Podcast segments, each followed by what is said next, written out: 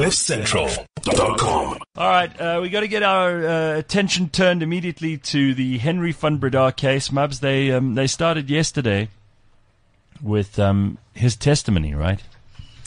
Um, yes, they did. I guess after the judge came back and decided that nope, we will be live streaming the testimony. So, yeah, they had to get things going yesterday. Oh, well. my, my, my was juicy. Well, someone who's uh, been here as a guest on our show before, she was um, expert at covering the Oscar Pistorius trial, and here I think an even more gruesome murder, certainly uh, getting a lot less attention than Oscar, but still one that is extremely newsworthy, is Karyn Maughan from ENCA. She's on the line. Karyn, thank you for taking some time out of your day today. I know you work very hard covering all of these stories. Um, the Henri van Breda trials got everybody talking, but nobody really was um, prepared for the fact that he would take the witness stand himself and start to give his own testimony. You listened to all of it yesterday. Uh, what were your impressions?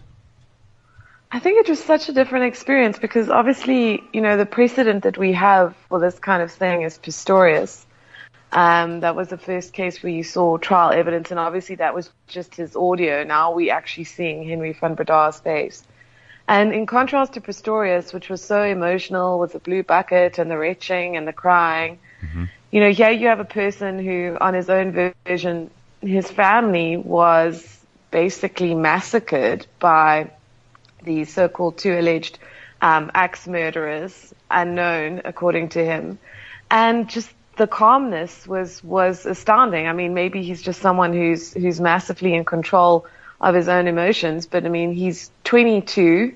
Um, his whole family is dead except for his sister who, you know, hasn't testified and who I understand has, you know, suffered quite profound uh, neurological damage because of the injuries she sustained. And he's just, he's absolutely calm. I mean, it was, it was fascinating to watch. I don't think, I think anyone who was watching it was just literally transfixed waiting to see what was going to happen next.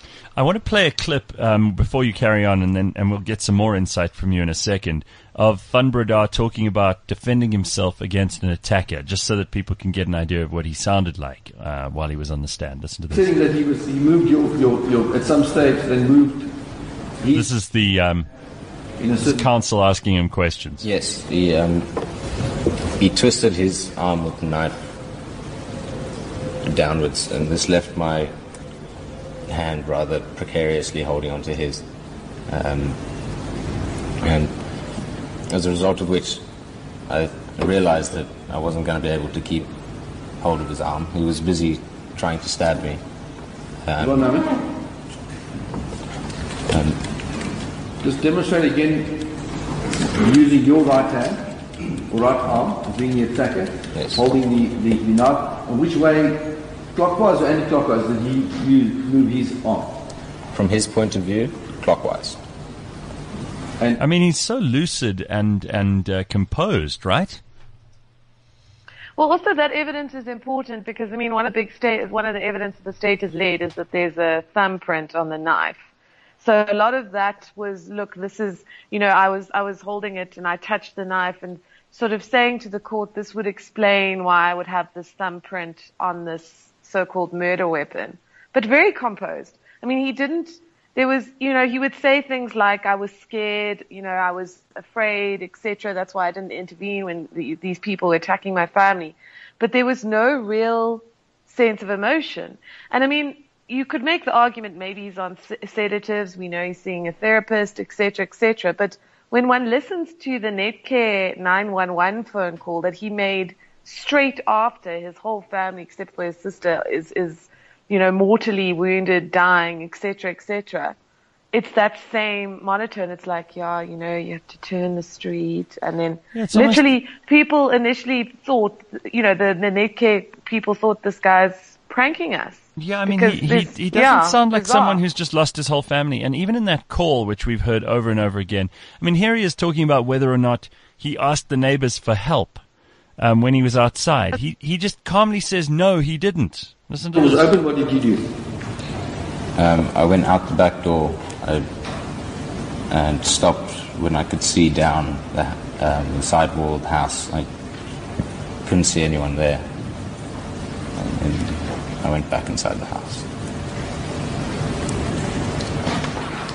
Now, at that stage, Mr. Van Breda, you, at the back door, the attack that just happened, um, did you call for help to, to neighbors at that stage? No, I didn't. I mean, that's all he said. He, he, he really, obviously, has been coached into saying as little as possible. But, Karyn, did you get the, the impression at all that this is someone who is completely stable, or did you get the impression that this is someone who's uh, who's crazy? I mean, like, you, you, in order to be so unemotional, you almost have to be a little bit crazy. Well, I mean, the classic line was when he said, with hindsight, you know, maybe I should have called someone. But I think the picture is as well, uh, you know, on his own version, his sister is upstairs. She's moving her arms.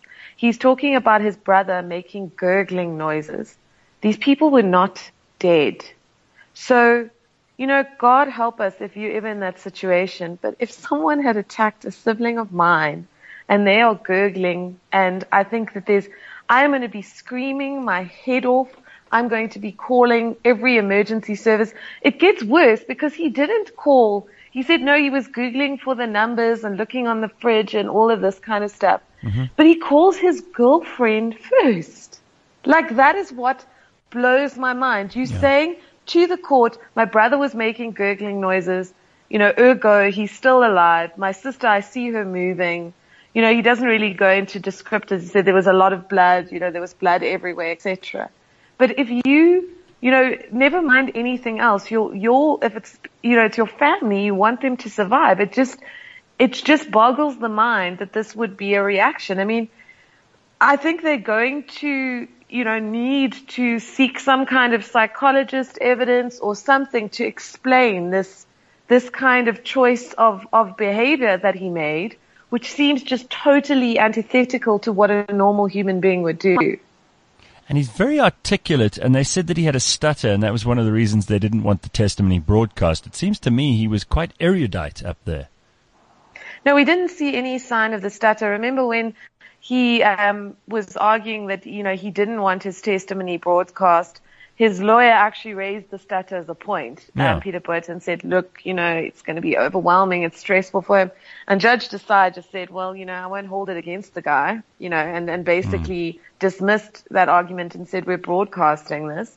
And, um, you know, when he got on the stand, he, he was, he was, he was fine. I mean, there were even these weird little attempts um, at humor where you know he was saying that you know it was he was talking about a particular thing and saying it was reasonably possible. And the prosecutor said to him, you know, do you understand what reasonably possible actually means? And he said, reasonably, and then gave a little smile. So it's this weird, it's, it's kind of, when you consider the subject matter of what he's talking about and his demeanor, there's, there's a, it, I think a lot of people would look at that and think this is a very strange situation. But I mean, maybe this is the guy's personality. Maybe beneath all of this you know, calm, erudite, composed little, you know, attempts at humor. There's deep, deep, um, you know, trauma, etc. But we just simply aren't seeing that. Wow, um, it must have been quite. Um, you watched the whole thing and you, you were paying attention yeah. to all of it. I mean, it, it must have been incredibly unnerving because I get the sense that his lawyer is trying really hard to put some kind of case together but it would seem to me mm. that at this stage, in the absence of any other uh, party being charged with a crime here, with anyone else being brought in as a potential suspect, that this is almost a foregone conclusion, and we're just checking the reasonable doubt category. Yeah, I mean it's difficult because they, um, you know, there, there other, there's other evidence. There's the evidence of the neighbor that she heard these raised male voices between I think about ten and midnight that night. Um, and you see, the thing is in South African law, you know, proving a motive is not a prerequisite of guilt. So it's it's going to be one of these cases where the matrix of evidence must be considered by the court in order to reach a conclusion. And you know, he, he, the, one of the allegations that the state is making is that you know he attempted to stage the crime scene. He threw the axe at the wall. He's you know through his evidence trying to give explanations for it. And the, those explanations are very calm, and it's going to be interesting to see what happens when Susan Galloway, who is a very, very experienced prosecutor, starts really getting into that cross examination and lifting up the improbabilities of what he is saying. But you know, it's it's it's going to be a, a case where the judge is really going to have to pull all that matrix and the improbabilities and and the kind of you know, hardcore um, DNA factual evidence, including the evidence of the medical experts, which was suggesting that he had actually inflicted the injuries, inverted commas, that he'd sustained on himself.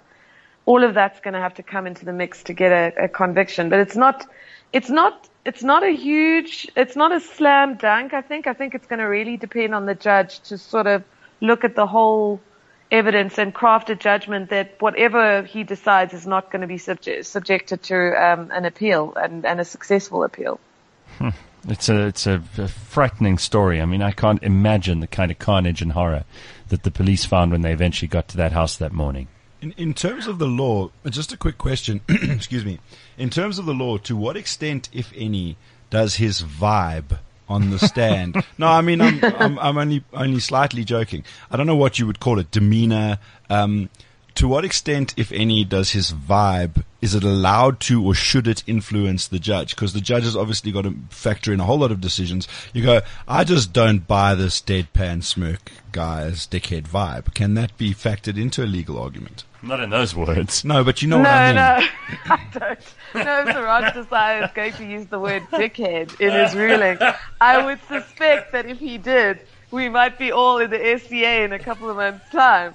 But, um, you know, the court can look at things, you know, like for instance, if we look at the Pistorius example, I mean, the court, um, you know, made, made a lot of pronouncements around, you know, his level of emotion in the court, his level of evidence, and, and, and during the actual, um, commission of the crime and made observations around that and observations of witnesses in terms of that. So of course, you know, it plays a role, but it cannot be a basis for a determination yeah. of guilt or not guilt because people react to things in different ways. And if someone is highly emotive versus someone that who is not, that can't be a determination by the court as to, you know, whether someone is, is guilty or not, or not. However, if someone you know, shows it's it's going to really be down to the cross examination. How does Susan Galloway then say to him, "But you know, your family is mortally wounded. Why are you not calling ambulance? Like what? What reasonable person?" Also, you know, for me, like things like, did you not? Because he said he saw his brother on the bed. He saw his brother being attacked. He was too scared to intervene. But then subsequently, when this person, this attacker is there, he's all ready to fight with him to defend his own life. So why was, you know, why is there this seeming discrepancy between those two behaviors? Why does it seem like the one attacker was in the room and the other one was not? You know, he says now there are these two people. Now, you know, if I'm, if I'm attacker one and attacker two and I'm in the house and this pesky little, this pesky, uh, white boy is now trying to like stop me from doing anything, am I not going to go and ho- help my attacker compatriot to mm. deal with this this person. I mean, hello. And then, of course, the other problem: nothing was stolen. Yeah, so nothing. you've got people who managed to get into a security estate, evade CCTV cameras, evade all the high security that's there, on not the way get caught in, on, on camera. the way in and out. In and out, of course. And they've never found they've never found any breach in that security, have they? No, and then con- then do this this horrific massacre and no one and and you know um, you know before these raised voices etc etc get out and then you know seemingly because that's what you do you know just massacre an entire family and there's there's no real payoff for you why would why would why would you do that and i mean henri van Breda and the family members have all acknowledged this was not a a family that you know was was engaged in, in questionable or illicit activities. They were, you know, very reputable family. There was no bad blood with the business. So it, it just doesn't make sense, I think, for any, any right thinking person. But, but also, Karyn, I mean, if you are two attackers and you manage to kill three family members, severely wound the fourth, surely you would finish off the fifth, which is Henri himself. Yes, and his injuries were minor. I mean, they were not, they were not anything um, compared to the injuries sustained by the other, you know, the other other family members. Um, and you must also look at the pathology of that crime. I mean, anyone will tell you. Look, what what's interesting for me is these guys, you know, from the evidence that's being presented by the state, came into that house without weapons. If the state's evidence is supported, they took a axe and they took a knife from inside the home. You know, one of the domestic workers who worked there said she'd seen that that axe looked very similar to an axe that was, you know, where she used to fetch. Uh, I think it was the the the ironing board. Um, so now you have the scenario where these people come into an environment unarmed, and then they access these these uh, weapons within the house on the version of the state. Of course, Henri's saying he doesn't recognize that axe, and then carry out this horrific crime, which have all on a on a sort of if you had to walk into that crime scene independent of anything else that you'd seen, that is pure rage. What is going on there? You know that And it's like personal. that is a It's- rage it's gotta be personal. rage crime. This is not someone who you don't axe murder someone just because you want them dead. You axe murder someone because you want them to die in a horrible way. Hmm. It just seems like such a, a, a well thought through, premeditated, ugly, nasty, vicious, you know, kind of. There's a motivation there. You don't attack people with an axe just because you want them dead. Yeah, I mean it's it's it's really one of the most. I mean, I've done a few few axe murder um, cases, and I mean, if you look at the blood spatter evidence, um, the level of blood, the level of trauma, you know, the postmortems, it's it's it's it's very gruesome. And what's what's also um, important to note here is that. You know, it, it very much appear, it appears the brother was attacked in his bed while he was sleeping. So, I mean, the, the guy did not you did not have a, a chance um, to to really really do anything. Um, and I think that you know that whatever happens here, you know, if it is a, indeed a case where Henri van Breda's guilt is is proven and accepted by the court, and he is convicted and sentenced, and then no doubt goes through a whole range of appeals. I don't think we're ever going to get to a stage where we have insight into to what may have motivated this. Because there's this wall around this family, and I think that's part of the part of the enormous kind of um, you know interest or pull into why we want to understand this because they're this well-to-do family. We have hints of these underlying tensions, but you know these were extremely wealthy people, extremely successful, everything going for them, and yet one night, 2015, all hell breaks loose, and we still really don't have a sense as to why. Karyn, what is the um, total number of charges that Henri is facing, and what kind of sentences do those charges hold? Should he be found guilty on all of them? Well, he's obviously um, for the three murders, and then um, for the attempted murder of the sister, and then defeating the the ends of justice because they're saying that he, you know, tried to stage the crime scene to fit his version. Um, under the Minimum Sentences Act, you know, if the court finds that like it's a premeditated Schedule One um, attack, then you know it's it's it's life sentence unless he can show um, substantial and compelling circumstances justifying the imposition of a of a lesser sentence. I'm not entirely sure for defeating the ends of justice, but attempted murder I think is around um, 15 years. So, um, or, or like a minimum of 10. So, yeah, it's, it's a very, yeah, it's, it, they're very, very, very serious, um, charges. And I think given that, you know, there were three people that were killed, um, and then this near fatal attack on, on the young woman who my understanding is the sister is going to be living with kind of the consequences of what has happened to her for the rest of her life. And I think that if there is a conviction here, the, the state will very much raise that as a, as an aggravating, as an aggravating factor. CliffCentral.com